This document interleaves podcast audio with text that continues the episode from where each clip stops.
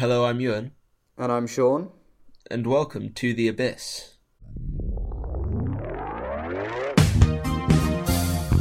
This week, we will be discussing the recent controversy with Jeremy Corbyn's position on student debt and the cost of university, why there is some confusion or finger pointing about his position and where he stands. And then we will move on to discuss some social policy. We're going to talk about the recently announced wage list from the BBC um, and various issues that have sprung up around that.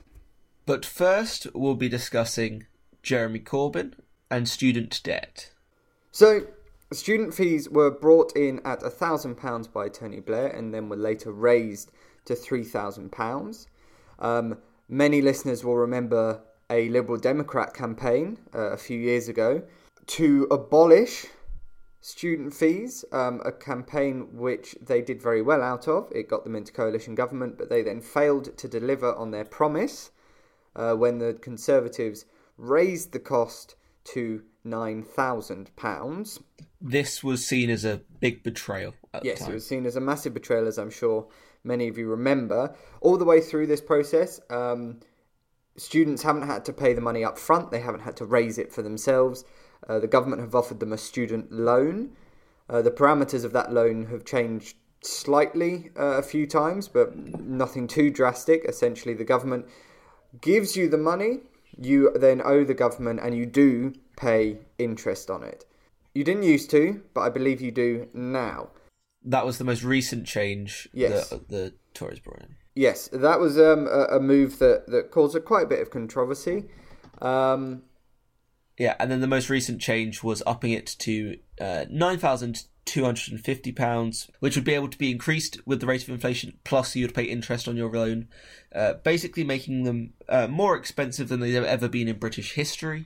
Jeremy Corbyn, during the election campaign, made the big promise of removing the cost of university. Uh, if you applied to university, you would no longer have to pay the nine plus grand a year. He would reinstate the maintenance loan. If you were already in your first or second year of university when these changes happened, you wouldn't have to pay for any subsequent years. This was the promise. It made a quarter of the spending in the Labour budget went on this, and it was you know, criticised by many, including myself, as largely being a grab for votes. Uh, and many people say it's why so many young people turned out in the election. Jeremy Corbyn came under fire when he was accused by a Tory backbencher of U turning on this. The minister said that Corbyn's position had been to eradicate student debt and that Corbyn was failing to deliver on this in any of his promises. The difficulty with that is the fact that at no point was Jeremy Corbyn's policy to eradicate existing student debt. Even if you were still in university and had one or two years, you would have to pay for that at the very least. But there was more weight added to the argument uh, when he said in his interview with the NME during the election that he was looking at ways to reduce the debt burden of people with existing debt. Um, so that is a statement on the issue, and I don't think that it's a particularly binding or controversial one. Uh, John McDonnell said that eradicating student debt would be a goal or a best case scenario for the Labour Party. And on Sunday on the Andrew Marr show, uh, had to defend his record on the issue. Sorry. Jeremy Corbyn had Yes. to defend his record on the issue when he said that at no point had this ever been a promise. Now, the thing is, at no point here has Jeremy Corbyn ever changed his mind or changed tact on what's been said. But the issue is, did young people misinterpret what had been put to them? yeah, I think I think a key issue here is that Labour pretty much came out of the election smelling like roses. Despite the fact they still lost, but yeah. and this is yeah, despite the fact they still lost. Um, and this is one of the first times where that pleasant odour has been called into question, shall we say. It's the first time where they've come under fire that could very much affect their popularity, especially given this idea that this issue was one that young voters voted on. The, so the problem is obviously Jeremy Corbyn can't really be held accountable for the changes or the opinion that uh, young people might have misunderstood, and to some extent, it's a little bit patronising to think that they might have misunderstood when they voted for him.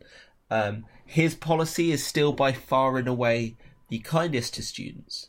It's interesting that the Liberal Democrats have changed their position from when they were in coalition, now saying that it's unfeasible and not the right time for the change. And so, I mean, Jeremy Corbyn is still the prominent favourite on the issue. What's your personal opinion yeah. about student the first the issue of the cost of going to university, uh, and to what extent people should be responsible for paying for it, and Jeremy Corbyn's position on eradicating student debt. How do you feel about the idea of removing it, and do you think that Jeremy Corbyn is wrong not to? My personal opinion on tuition fees is that I don't mind them. I'm not against them. Okay. I don't see why the taxpayer should pay for a cert- for certain degrees, especially degrees which the country is not in need of. So you're a UKIP voter, basically, Sean. No, no, no. I just think that taxes should be used for the betterment of the country, obviously, and for the running of the country. And if the country does not need a profession, does not need skilled individuals in an area, I don't see why the taxpayer should be expected to pay for people to get trained in that area. I'm not convinced that the taxpayer should pay for my degree necessarily. Yeah, and I mean you have to admit that you are a anomaly amongst the middle class educated youth of today. Um, you supported uh, the Labour Party and Jeremy Corbyn's platform in the general election, despite the very expensive promises that he'd made on the issue. And a lot of young people want that education to be free. Your yeah. argument that it's not uh, necessary for society flies in the face of everything that the Labour Party stands for because socialism and the brand of politics that Jeremy Corbyn goes for is not about having government run essential services. It's about having the government run the most generous, beneficial services. And to many people, it's difficult to argue that having fewer university graduates is a good thing even if their degrees aren't in STEM or aren't in the roles that they're going on to get jobs in, having a better educated uh, population uh, with the skills that university equips you with can only be a good thing. Yeah, no, I agree wholeheartedly. I agree that education uh, can never be a bad thing. Um, knowledge is knowledge is power. Knowledge is good. However, I also recognise that that being the case, it's also very expensive to pay for everyone to be educated uh, up to university level. Now, I know if tuition fees are free, not everybody goes to university. That's fine. Um, in fact, that's good. We need people to learn trades and such things as well. I just think that there are other things at the moment that require the money. I think the NHS requires more money and requires better management, and uh, I think there are areas uh, which the taxpayer pays for that should be the focus um, rather than providing free university education. How well do you think your opinion fits in with the rest of the population? Given that the issue of tuition fees is generally seen uh, shown to apply to young people looking at education and the parents of young people looking at education, how do you think that the general populace feels about the issue of tuition fees? I think the general populace feels that education can, is only a good thing and therefore should be free.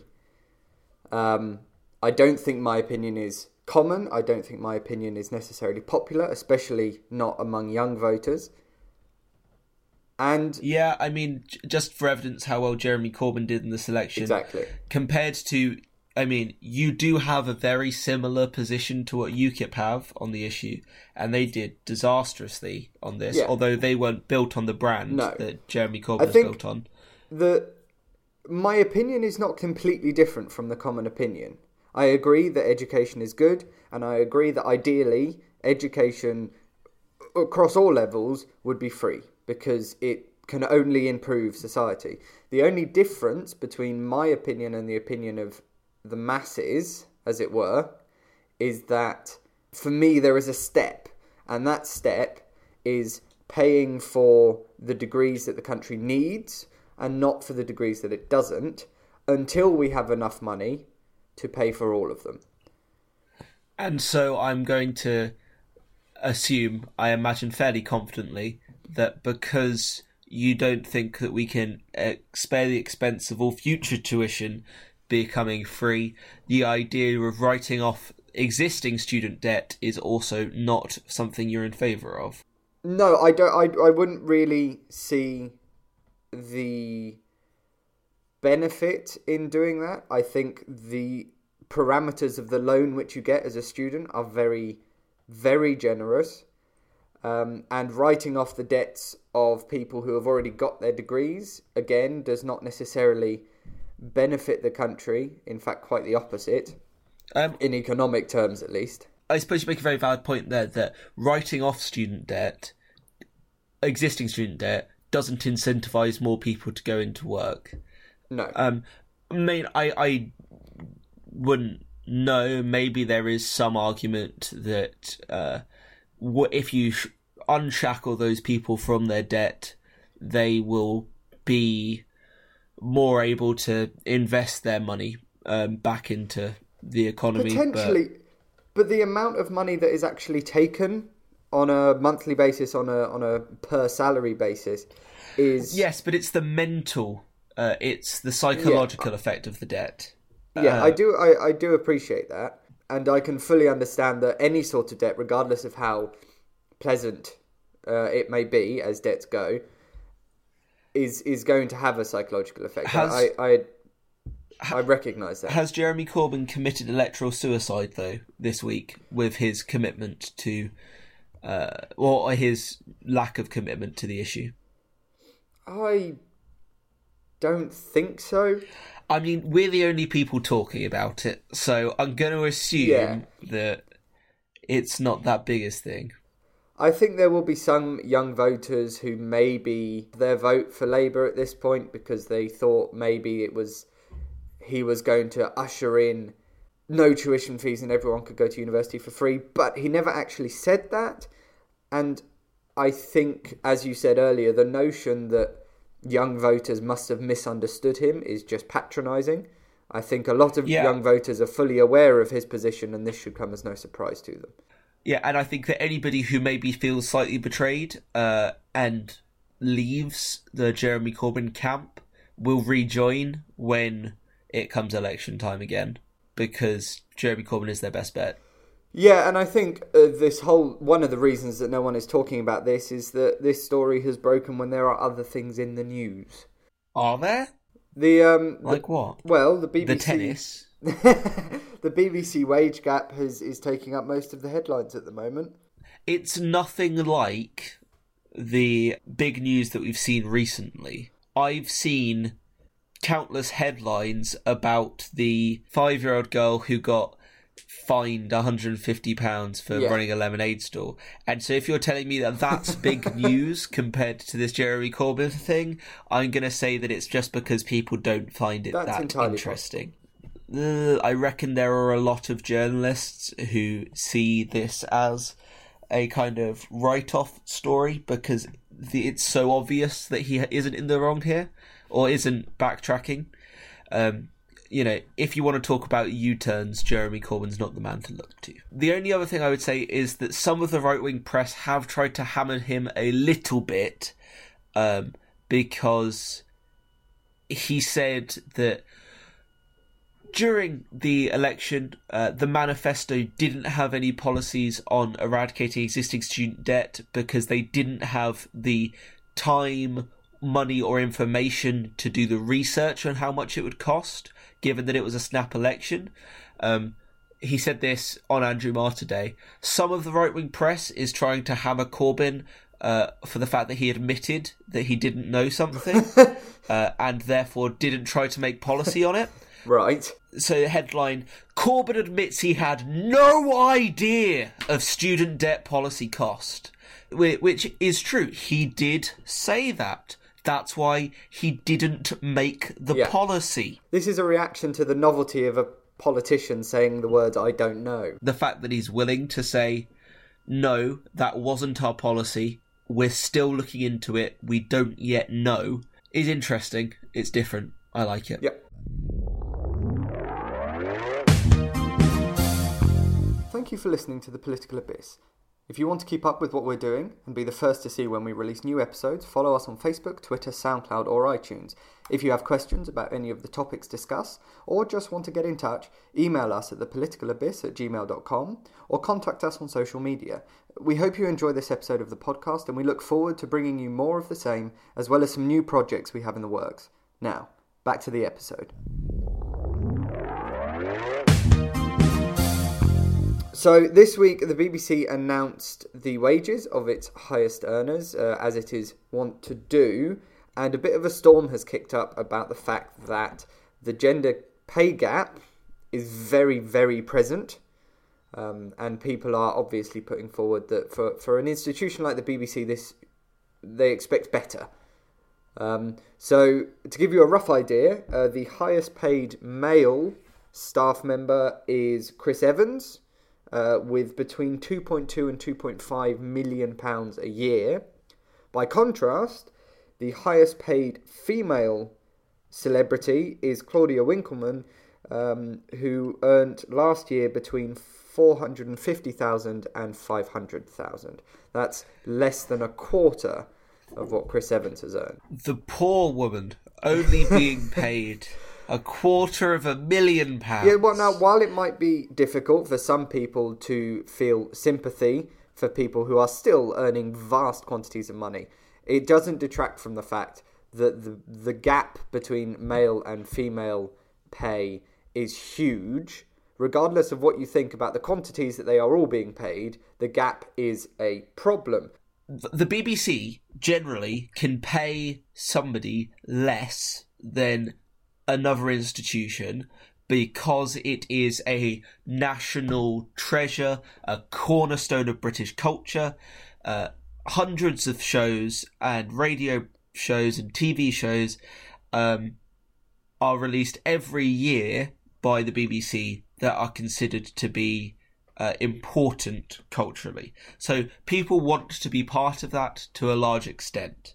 Um, so they so they can pay less than other places, but they still have to pay a semi-competitive wage. Yeah. Hence, why they get why they can pay somebody uh, two million pounds. That's two million pounds worth of taxpayer money going to pay a guy who knows a bit about cars and talks on the radio. Which I mean, I find slightly controversial, but Chris Evans whilst I'm not necessarily a fan of the guy, uh, he his radio show is very popular.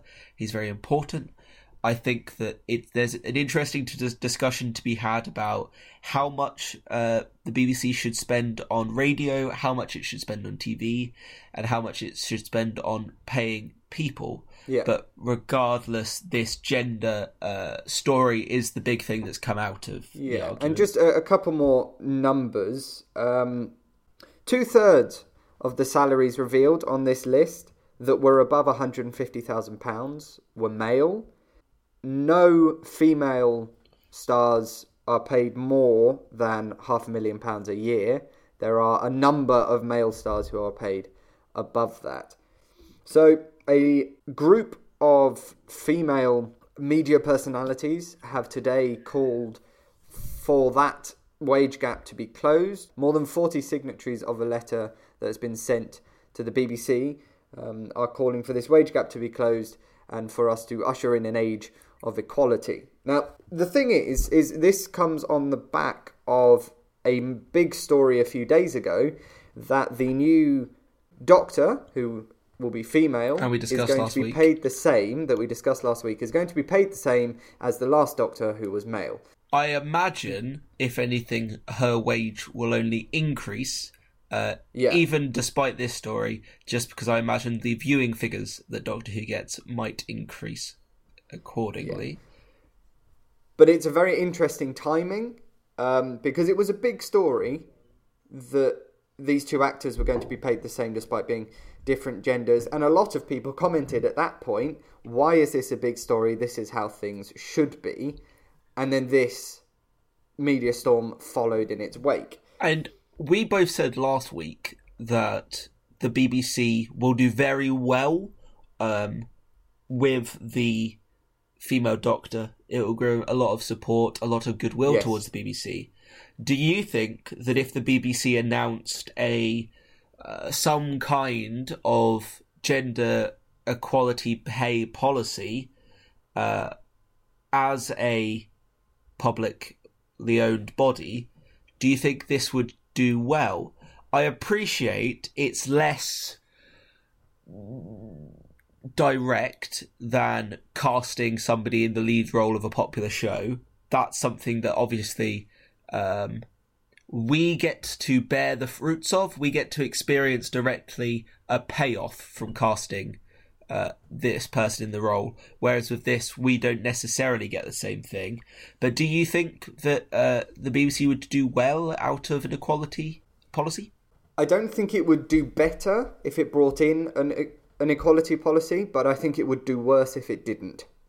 Okay. Uh, I don't think more people are going to start consuming BBC media if they release an equality uh, portfolio, should we say. I do, however, think, uh, or manifesto even, I do, however, think that people may choose to stop consuming as much or at all BBC content if they refuse to make any changes. However, there is another article here that says that male presenters could be asked to take pay cuts. A couple have already agreed to do so. What I mean, Um, as I made the snide comment at the start about the person getting paid a quarter of a million pounds, the guy being paid two million pounds, I'd be in favour of him getting a pay cut. But Yeah.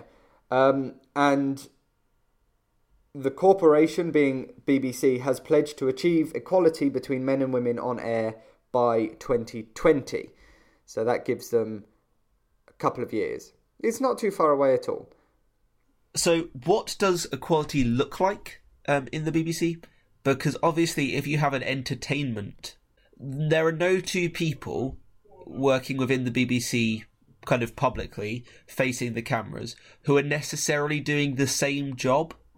Yeah. um, you know, you could be two radio presenters on the same radio station, both uh, broadcasting at peak times of day for the same length of time, but you'll be doing a very different job to a very different audience.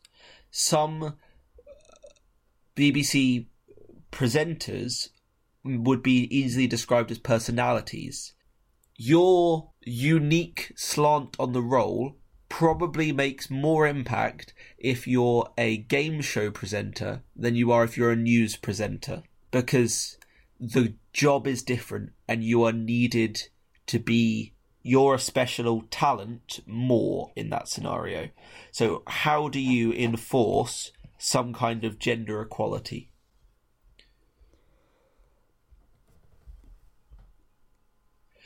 Do you go with something like in the top third of people getting paid we need to have a 40 60 50 50 relationship as in in the top third half of the people being paid in the top third must be women do you go for within the BBC the sum of all men getting paid must be equal to the sum of all women getting paid and then how do you deal with the number of people it's a it's a complicated question it is. and I don't know how you solve that, but I think that it's fairly obvious that it can work better than it currently does. Yeah, I think um, the idea of how to get perfect equality is a matter that has been debated hotly by all sorts of people when discussing wage inequality and indeed quotas as to how many male or female members of staff there are in companies. I wouldn't know. I wouldn't know what to advise the BBC to do to gain perfect equality. All I would say is that they have to start making moves, which they have done. Asking male members to take cuts is a good start. Obviously, giving female uh, personalities a pay rise would work as well. It's probably in their best interest to bring the top people down than bring the bottom people up um, to save money, but how they choose to do it is up to them. The most difficult thing for them is not necessarily going to be getting equality, it's going to be justifying why they haven't done it sooner, justifying why people like Chris Evans get as much as they do, and then finding a fair wage to pay everybody. Obviously, I look forward to the BBC implementing some kind of wage equality within the next few years. I think that's only yes. a positive change. I don't see how it's going to happen.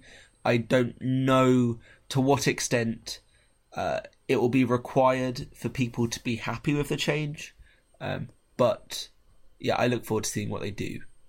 Certainly. Thank you for listening to this episode of the Political Abyss.